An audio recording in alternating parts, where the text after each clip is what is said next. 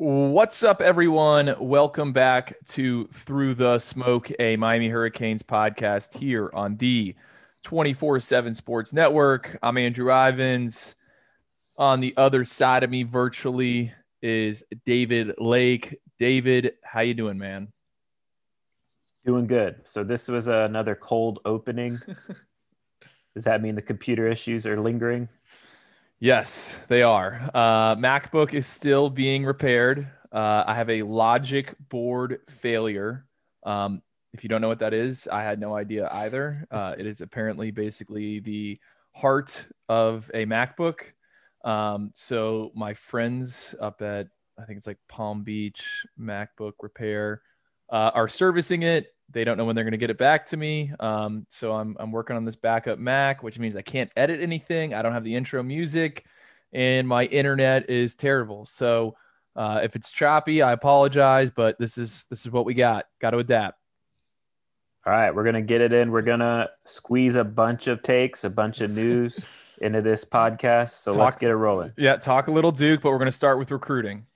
Let's do it. So Savion Collins, uh, four-star defensive tackle, officially decommitted uh, from Miami on Wednesday night. You had always hinted on the podcast and on the message board that this was kind of always gonna happen. This was gonna be the case. It it finally happened on Wednesday night. What do we need to need to know there? Well, there's two questions that I keep getting. Number one, does this change anything with the numbers? And the short answer is no. Um, if you guys have been following this podcast, you know your favorite roster management podcast, you've been reading inside the U.com, you know pretty much in all these projections, we kind of have been saying, you know, Miami's got X amount of spots left. And in our calculations, we've never really been been including Savion. So uh, Miami's now down to 20 commits. Um, they're at 21. I, there's about four four counters left to use. We'll call them counters instead of spots, but this doesn't change anything uh, with the numbers. The second question a lot of people are asking does this affect um, or maybe impact Leonard Taylor's decision? Leonard Taylor is obviously the five star defensive tackle out of Miami Palmetto. Short answer no. Um, you know, Miami. I mean, there was a time when it looked like maybe Leonard Taylor and Savion Collins were attached at the hip and going to go to the same school, but um, that hasn't really been the case for a while. I don't think this changes anything with Leonard Taylor. You know, he posted on social media, I think it was Tuesday or Wednesday, him wearing what looked to be like team issued gear to school. Uh, I didn't even know the kids were going to school in Miami Dade, but I guess they are. Uh, so I think he's he's fine. This doesn't change anything with Brashard Smith. So those are that that's the kind of like the Reader's Digest. Nothing new, uh, really, on that front. And th- this parting of ways, uh, is it fair to say it was somewhat of a or I don't know if it was a mutual decision, but it was more so uh, Miami deciding to go in a different direction. Right, and you got to think about this with Savion Collins. Um, when when he committed to Miami, I was typing this last night, and I was like, "Whoa!" Uh, he was committed to Miami when Mark Richt was still running the show in, in, Coral Gables. That that feels like it was like four or five years ago. I mean, he's been committed yeah. for a long time, and um, really it's been three. I mean, the defensive staff has has pretty much remained the same, but he's on his third defensive line coach. So it was Craig Kuligowski, then Jess Simpson, and, and, and now Todd Stroud. And I want to rewind to maybe six, seven, eight months ago when kids could take visits. Let's not forget that Savion Collins was pretty much a regular up in Gainesville at Florida. And he was always very complimentary of Dan Mullen and, and David Turner in, in that program. And I, I, think at some point that kind of rubbed um, Miami the wrong way. I mean, heck, I, I, had a flip pick in for the Gators on the crystal yeah. ball. Um, and I think a lot of people kind of thought that's that's where he was going to go. I think there was some disconnect in terms of communication and you know, Miami hung in there. I don't know how much contact there was as of late. And at some point, you know, down the line, once the dust is settled, kids have signed, I'll, I'll go into what I can say. Uh, I'll, right. I'll, write that in the VIP, you know, on, on, the message board. But I think I got to a point where Miami needed to know if he was in or he was out. Um, and I, you know, I, I, I don't think he gave a firm enough answer or what they wanted to hear, and combine that with maybe not the best of senior seasons. And, you know that's that's where we are right now. And I'll say this: like I like Savion Collins. I mean, I get him the take at the you know when they took him. I mean, let's not forget yeah. he ran a he ran a four eight five on the lasers at 225 pounds. I mean, he looked really good uh, when he was coming out of Miami Southwest. Transferred to Miami Palmetto and maybe never kind of elevated its his game where it needed to be. Uh, but you know, I thought the last time I saw Palmetto play, which was a few weeks ago against Orlando Dr. Phillips, like I thought that was his best game to date. And I think he's going to land somewhere on his feet. I had an ACC school hit me up kind of asking, Hey, what's, what's the skinny on this kid? So I, I wish him the best. I think he's going to end up somewhere, but you know, Miami's defensive line room is going to be fine. You've been dropping some crystal balls here since our last podcast on a couple of targets that Miami fans will want to know. Tell us tell us what we need to know there. Yeah it's well it's no i i get I, I see people complain about this all the time. It's like they're like i feel like miami never gets a crystal ball. And it's like oh you're kind of right but you know miami got miami got the bulk of the recruiting done yeah. uh kind of early on. Uh the first one let's let's discuss is terrence lewis mr t2 terrence with an e not an a um i i've put in a, a, a auburn crystal ball pick i, I wrote um, kind of right in the wake of his decommitment, which was after we taped or was it before? I can't remember. I, I don't know. Whenever he decommitted, um, I wrote that I was felt like, or I was hearing that he's probably going to end up somewhere in the SEC. Was it Texas A&M? Was it Auburn? Well, there's reason to believe that Auburn's here in the driver's seat and what 13 days before the early signing period. Like I think Auburn's the spot. My confidence is is super low. And is he going to end up at Miami? I, I don't think so. But I, will I'll say this: like I wouldn't you know, in the past, I think David, I've been pretty upfront. Like, oh, I I would count a kid out. Um, right. You know, with with Terrence, I think there's like a, a, chance, albeit an extremely small one, he could somehow something crazy could happen. I mean, when you're a blue chip recruit, you know, it's really hard to to say no. Um, right. So, may, so maybe some conversations had, maybe some decisions changed from my uh, on Miami's end, but right now, I expect him to end, end up at Auburn or I don't know. I, I mean, pick an SEC school, just just one of them, and, and he can end up there. And the other crystal ball that you dropped, what do we need to know there? Yeah, Markevious Brown, the four-star cornerback out of IMG Academy.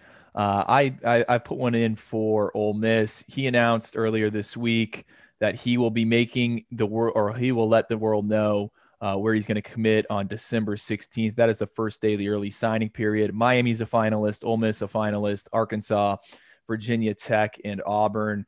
You know, look, there was a time when I thought this this was Miami's to lose, but as this has kind of progressed and, and gone on, I I've been trying to hint at it lately. Like this is Miami seems to be going in a different direction, and um, that's why I put one in for Ole Miss. You know, Markevious has never been to Oxford before, um, but that staff up there has some has some Florida ties, primarily to where uh, Markevious is from, Pahokee. That's where he started off his career.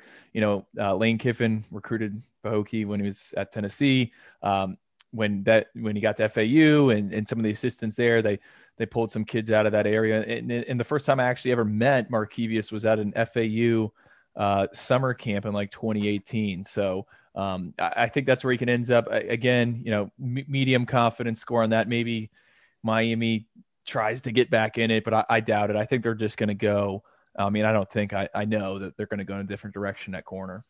Miami needs corners. Do you, do you agree with them going in a different direction or do you question that? Yeah, I mean, let's go back to that that FAU camp when I first met Markevious. It was just after his freshman season at and I was like, dude, this guy is going to be like a like a stud. And then he transferred in into IMG Academy. I mean, IMG gets the cream of the crop nationally every year. Um, he was more of a rotational player the past two years. Got into the starting lineup this year, made some plays, but to me, like the one head scratcher with Markevious is he looks like the same kid he did two or three years ago. And it's like, man, when you are at IMG, I mean, we had Gaby Urrutia on the podcast. He's it's like it's like a heaven. Uh, I was also listening yeah. to uh, there's this podcast with uh, about Freddie Adu, the former soccer star, and they were talking about IMG and how Freddie Adu was, you know, he was like, I think he was like 13 when he went to the U.S. Soccer Academy there, and it was at IMG, and he's like, dude, it's like a, it's like a playground in terms of athletics, and you know, sure. so many people evolve their game, and, and to me, Markevious is like still the same size.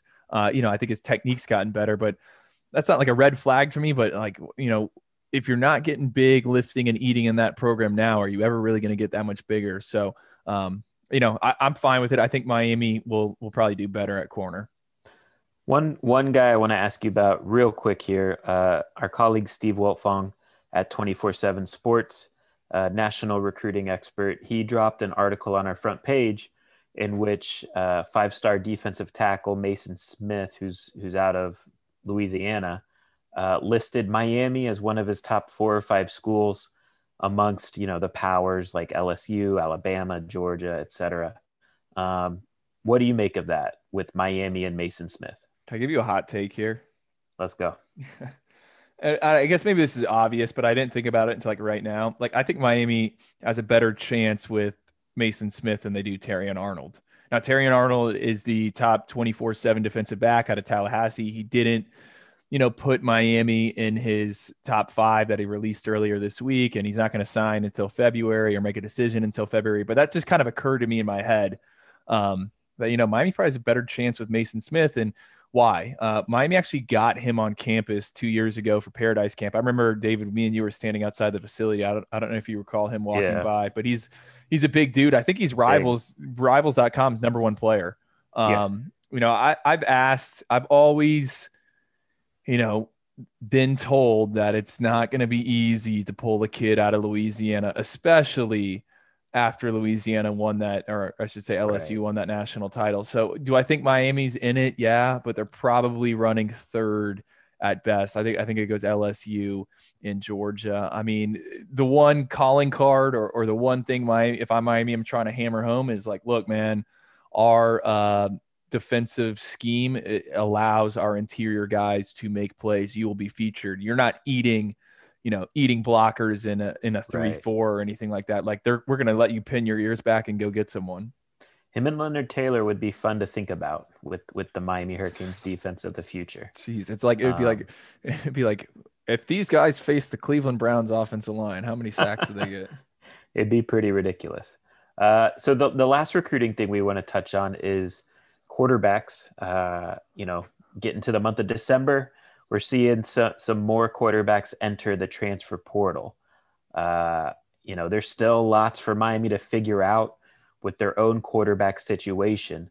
But I think we've made it clear that there is a scenario where Miami might need to take two transfer quarterbacks, assuming, you know, let's say D'Eriq King decides to go to the NFL, and let's say Miami is unable to sign a high school quarterback in this 2021 class. If that happens, Miami would be smart to uh, get a you know one year transfer again at, at, quarterback that could come in and and potentially be the starter, and then you know a younger uh, transfer guy that would kind of be a pseudo 2021 recruit type of quarterback addition to that room. Right. Um, who who are the names that have popped in there recently that that have caught your attention? Well, now there's one you want to talk about, um, but the way that this got put on the docket is because uh, I, I, saw a name enter the portal and I was like, huh, you know, I, I could see maybe my, that making sense for Miami if D'Eriq King were to stay. So that's the big, mm-hmm. that's the big underline, capitalized, highlighted. If D'Eriq King stays, um, what is it? Cade Renfro is that his, is that his name? Yes. I, yeah. So Cade Renfro, he is a freshman at Ole Miss uh, former three star recruit. I think maybe one service had him as a four star, high 87 kid out of Texas. Uh, at one time, almost looked like he was going to Florida State. Then it was Arkansas. Ended up at Ole Miss. Um, and you know, I think Matt Corral at Ole Miss just announced he's staying. So he's looking for a home. And I and I texted you like, I'm not saying this is the answer, but right. in terms of like, let's say Miami doesn't get a 2021 quarterback, right? They they, they can't find a, a, recruit. They don't get Jake Garcia. They don't like what's available.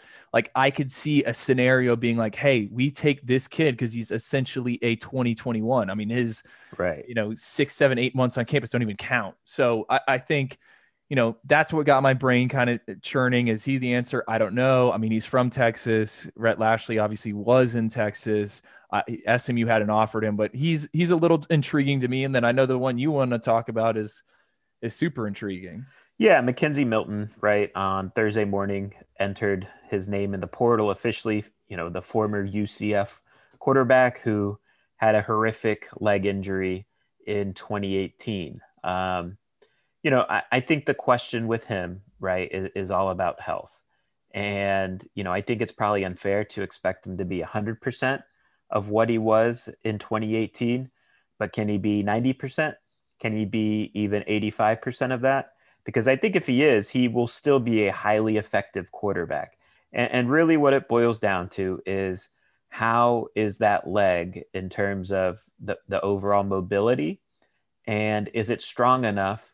Uh, because when you're a quarterback, a lot of your throw power and right. accuracy, quite frankly, starts with your legs. So how how is all that looking?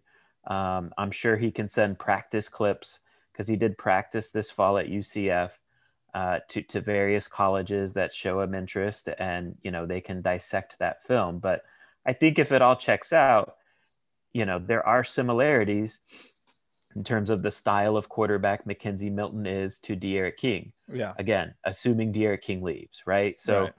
Milton's an accurate guy. Milton's a leader. Um, he just has that knack for making plays. Um, is he necessarily a, a, definite NFL guy? I, I don't know about that, but he's a very, very, very good college quarterback.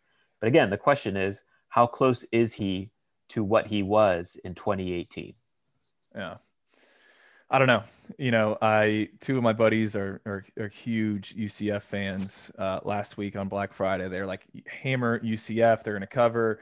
McKenzie Milton's going to play in the second half, and obviously that didn't happen. Um, but right. it seems like he is right there. I, I don't know. It, it's intriguing. I've, I've seen a bunch of Florida State fans kind of linking him to to Florida State. I've even seen him his name linked to Florida, and I'm that's a little head puzzling to me. I, I I guess he kind of represents what we think is there's going to be more and maybe yes. more experienced guys in there. And then there's one more that me you, you haven't even discussed Anthony Russo uh, out right. of Temple, um, former Elite 11 kid. Um, he started three games this season for the Owls. I don't, I, I don't really know what the whole uh, deal with him is. He's uh, a three-year starter. He so this year he had a AC joint injury he's been dealing with in his throwing shoulder. So it doesn't require surgery, but I think it's really like limited him and, and it's kind of why he hasn't really played much this year. Okay. Well, I want to get into the Duke game, but I'm, I'm going to leave it on this while talking quarterbacks. Remember, Miami strength coach came from Temple. Manny Diaz, he was there for 18 days. I'm just saying. I'm just saying. Yeah, I mean, you know, I think he's like the baseline, maybe. Like to me, like there are some intriguing tools there with him, but you know, I I would shoot a little higher. Okay. All right, quick break. Other side, we're gonna get into the Duke game. This episode is brought to you by Progressive Insurance. Whether you love true crime or comedy, celebrity interviews or news you call the shots on what's in your podcast queue. And guess what? Now you can call them on your auto insurance too with the Name Your Price tool from Progressive. It works just the way it sounds. You tell Progressive how much you want to pay for car insurance, and they'll show you coverage options that fit your budget. Get your quote today at progressive.com to join the over 28 million drivers who trust Progressive. Progressive Casualty Insurance Company and Affiliates. Price and coverage match limited by state law. Hiring for your small business? If you're not looking for professionals on LinkedIn, you're looking in the wrong place. That's like looking for your car keys in a fish tank. LinkedIn helps you hire professionals you can't find anywhere else, even those who aren't actively searching for a new job but might be open to the perfect role. In a given month, over 70% of LinkedIn users don't even visit other leading job sites. So start looking in the right place. With LinkedIn, you can hire professionals like a professional. Post your free job on linkedin.com slash recommend today. Okay, David. So as I was constructing the outline for the show, I was like, oh, dude, what do we do for like pregame podcasts? Like I totally forgot. Um, so this is like unconventional off the, off the charts, but we got to talk recruiting, especially since early signing yeah. periods two months away. I, I guess give me um, your less than oh, 72 hours out from the game. Like what, what are we thinking here? Miami Duke. Yeah. So to me, the bottom line is, you know, how, how motivated is Miami to blow out a team, right? Because Miami is clearly the much better team than Duke this year. And but but we've also seen on the flip side, you know, Miami hasn't necessarily shown the ability to win comfortably over teams that they frankly should win comfortably over. So, um, you know, I do think I said in the last podcast, like I would be pretty shocked if Miami loses against Duke, but I wouldn't necessarily be shocked, uh, you know, if the game is somewhat close. Uh, I do think there is blowout potential there just because Miami, you know, Duke doesn't match up well with Miami this year. Um, so th- those are just like, it's all about to me from a Miami perspective.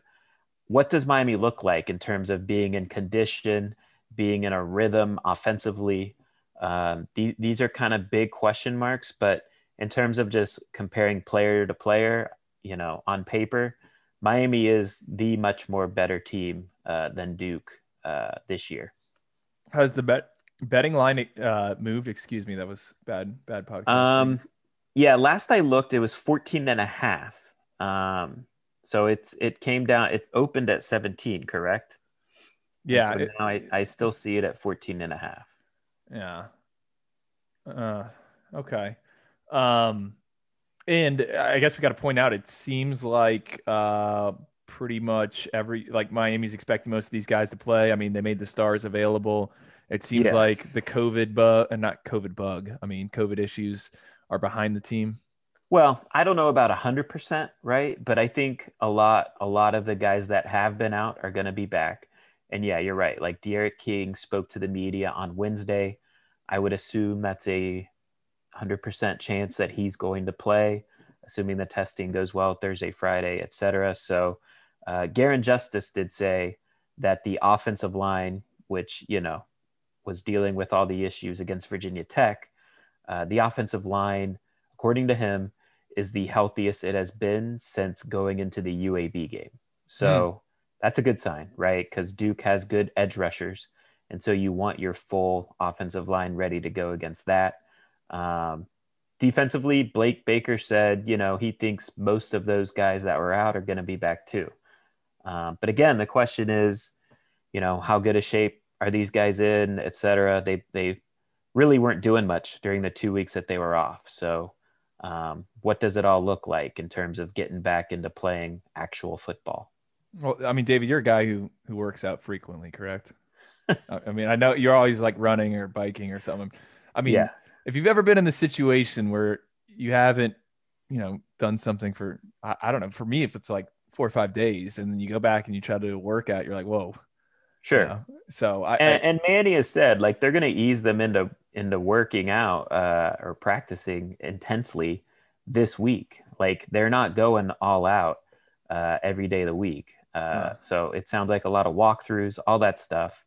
Um, so I get it. Like if you're rolling your eyes about this, but this is a storyline that Manny Diaz is paying attention to as well. well, I mean, the other storyline is he's terrible off a bye week. Now you just had a two week bye. Um, I, I, I do think, you know, it, it's speaking of the two week bye, what I, I, I guess, I don't know how much you read into this, but the fact that Miami and this, I almost said administration, but like this coaching staff, like a bulk of this roster has already been to Duke. They know the hotel. They know, like, they know what they're getting into. Yeah. I, I think that kind of like counts a little bit, right?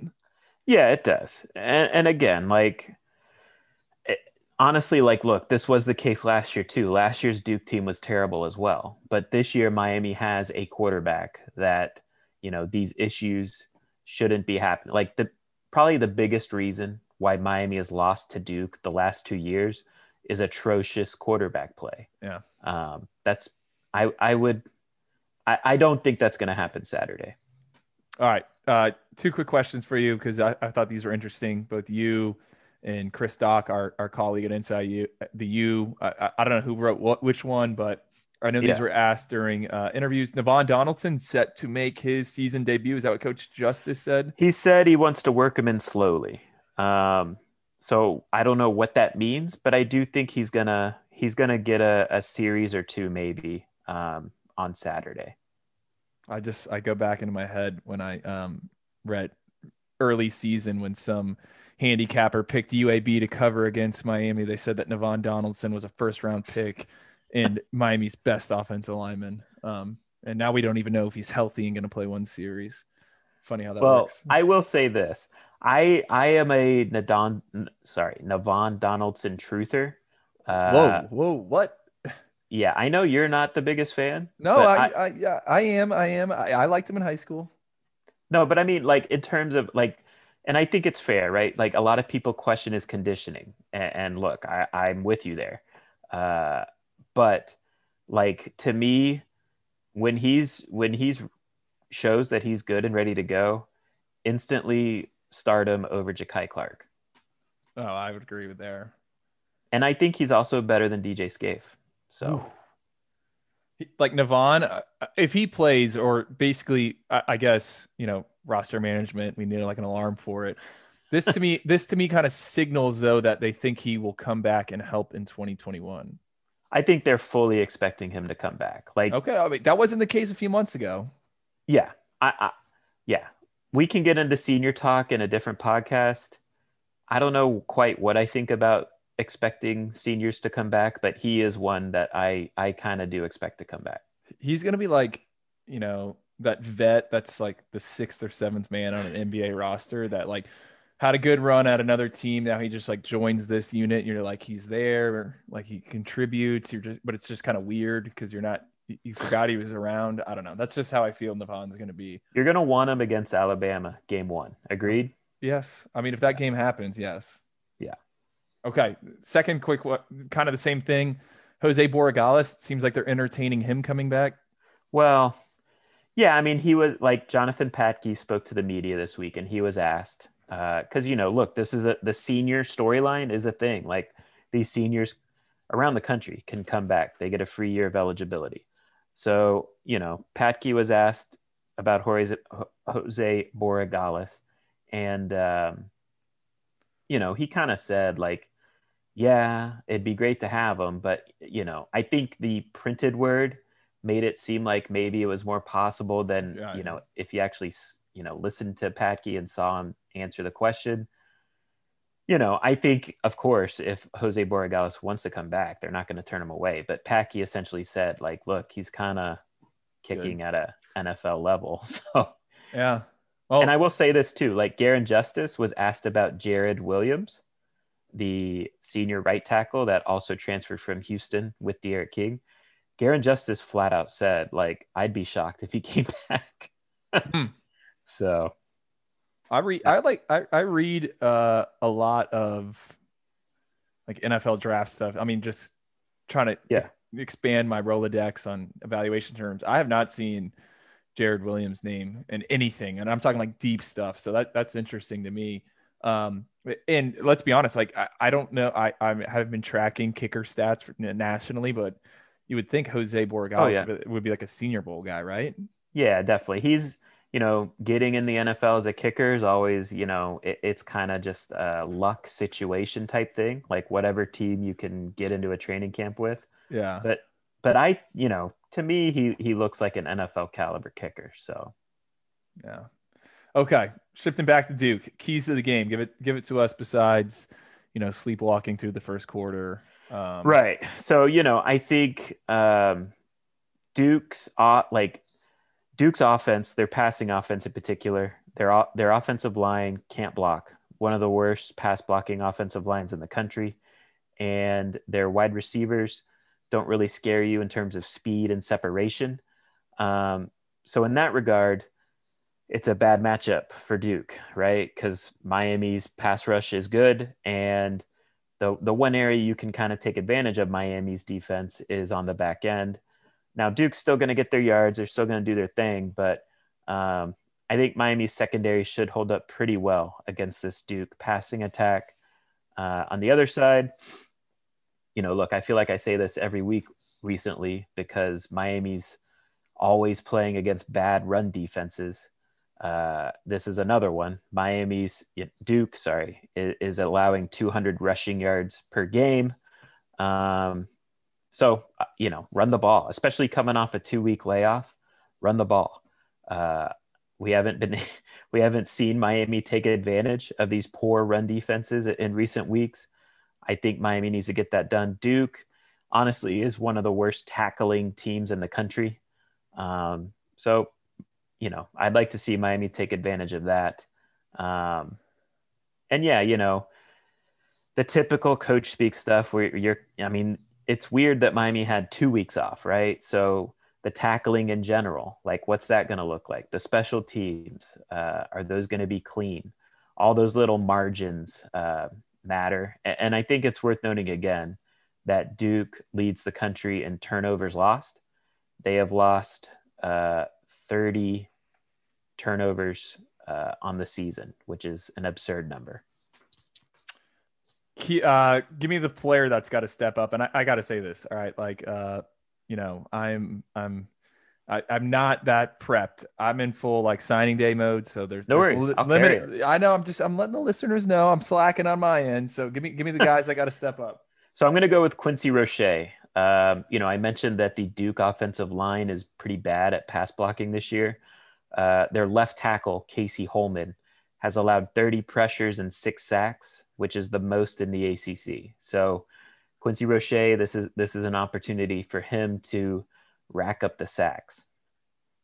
Okay. Um, you ready for some some over unders? Let's go. Okay, I, I have to say this as well. I cannot get into my Sportsline account that is logged into my other Mac, so I've had to I've had to come up and create my own. Okay. Uh, first one, Duke over under two turnovers. So that would they turn the ball over over or under two? Two would be a push. I'll say they they turn the ball over three times. Give, give me give me who gets these turnovers. Are they interceptions, fumbles, or what? I'm gonna go with a Quincy Roche uh, forced fumble recovered by John Ford. I'm gonna go with a uh, Corey Flag interception, and I'm gonna go with a pick six from Al Blades Jr. Okay, this is this next one's more of a, a yes or a no. Miami scores over over or over 30 points. Yes or no? Yes. Do they get to 40? No. Okay. Could you see a scenario where they just blow this out of the water? Yes. Could you see a scenario where like Tyler Van Dyke gets in the game? I mean, I that, guess. That, Do you think he gets in the game before N'Kosi? No, that's right. the thing. Like, so I'll I, say no. And, and, here, I know there, there's like threads on our message board about it, like people wanting to get, uh, you know, Tyler snaps. And trust me, again, we get it, roster management podcast. But look, if you got up big, I think you got to you know give N'Kosi yeah. a chance to get some film. If you no, know, if no if if he wants to enter the portal or something, like he's earned that. Yeah, uh, I think. Um, D'Eriq King over under 55 rushing yards. Mm, I'll go under. Dude, that's like one run for him, man. That is like one run. Yeah, no, it's possible. I just think the backs. I think the backs will eat. I'm hoping the backs will eat. I guess. okay, Brevin Jordan over under three catches. Hmm. I'll go over. I got one for you. You ready? Okay. Chris Rumph the second, over under 10 pressures. That's a lot of pressure. How many did you have last season? 13. Jeez. I mean, I'm gonna go under, but man, if they if he if he has yeah, 10, I'm joking. If he has 10 yeah. pressures, it is they are in trouble. His his NFL draft film is gonna be that 2019 Miami game. He was unreal like he just destroyed and again, it was a patchwork offensive line. I get it, but man, he gave them so many issues last year. Yeah. Well, I, I, I got to pound my chest because uh, for 24 7 sports, I did like, you remember back in the NFL draft, they did yeah. uh, state by state, like not scorecards, but kind of what happened in the draft. And I said, you know, down year for the state of Florida, but looking ahead to um, the next, the 2021 draft. And like, I was like, Chris Rumph's going to be a, a guy and like mm-hmm. you know at the time zero NFL hype, and he'll probably be I would assume day three or day two or day three. So the only area that scares me about Duke is their edge rushers. They have two good ones. So we talked about in the last podcast, but you know, I Miami's tackles are, are playing at a pretty pretty good level this year, in my opinion, particularly in, in pass pro. Um, so if they play like they have been, um, they should be fine handling them. That you know they're still going to get their pressures and whatnot, but uh, that's the only area that scares me about Duke. Okay. Last one for me. Robert Burns over under 20 rushing yards. Do not forget, Robert Burns was Miami's leading rusher, and that was due to injury, correct? Didn't someone go down with an injury? Cam Harris got injured in the game, and DJ Dallas was injured, you know, previously. Um, so yeah, he was the number three guy. So 20 yards, yes or no? That's. I mean, I'm gonna go no. I'm gonna go no. Okay. Okay. All right. So give me give me your prediction. I I, I I'm calling the game. No no no no prediction. I'm just kidding. I, I don't have anything written down. So. Okay, I'll go first, and we're gonna get your number. I'm gonna go Miami 31, Duke 21. Okay, I'm gonna go Miami 35, Duke 15. I like it. They would cover in that scenario, right? Yeah, I mean, you know, I, I wouldn't bet this game. To me, there's there's too many variables with Miami. Yeah, um, dude. I here is here. If you were a smart better, I would bet like whatever the number is, Duke first half, like plus. It's probably plus. It's probably like plus eight. I would. Say That's Duke, fair because Miami starts slow. Yeah. Yeah. That's that's not a bad bet. I mean that that won't come out till Friday, so check your locals. I, I will be at a wedding, so um, not I'm gonna be watching the rerun on Sunday morning, uh, getting a COVID test, so that will be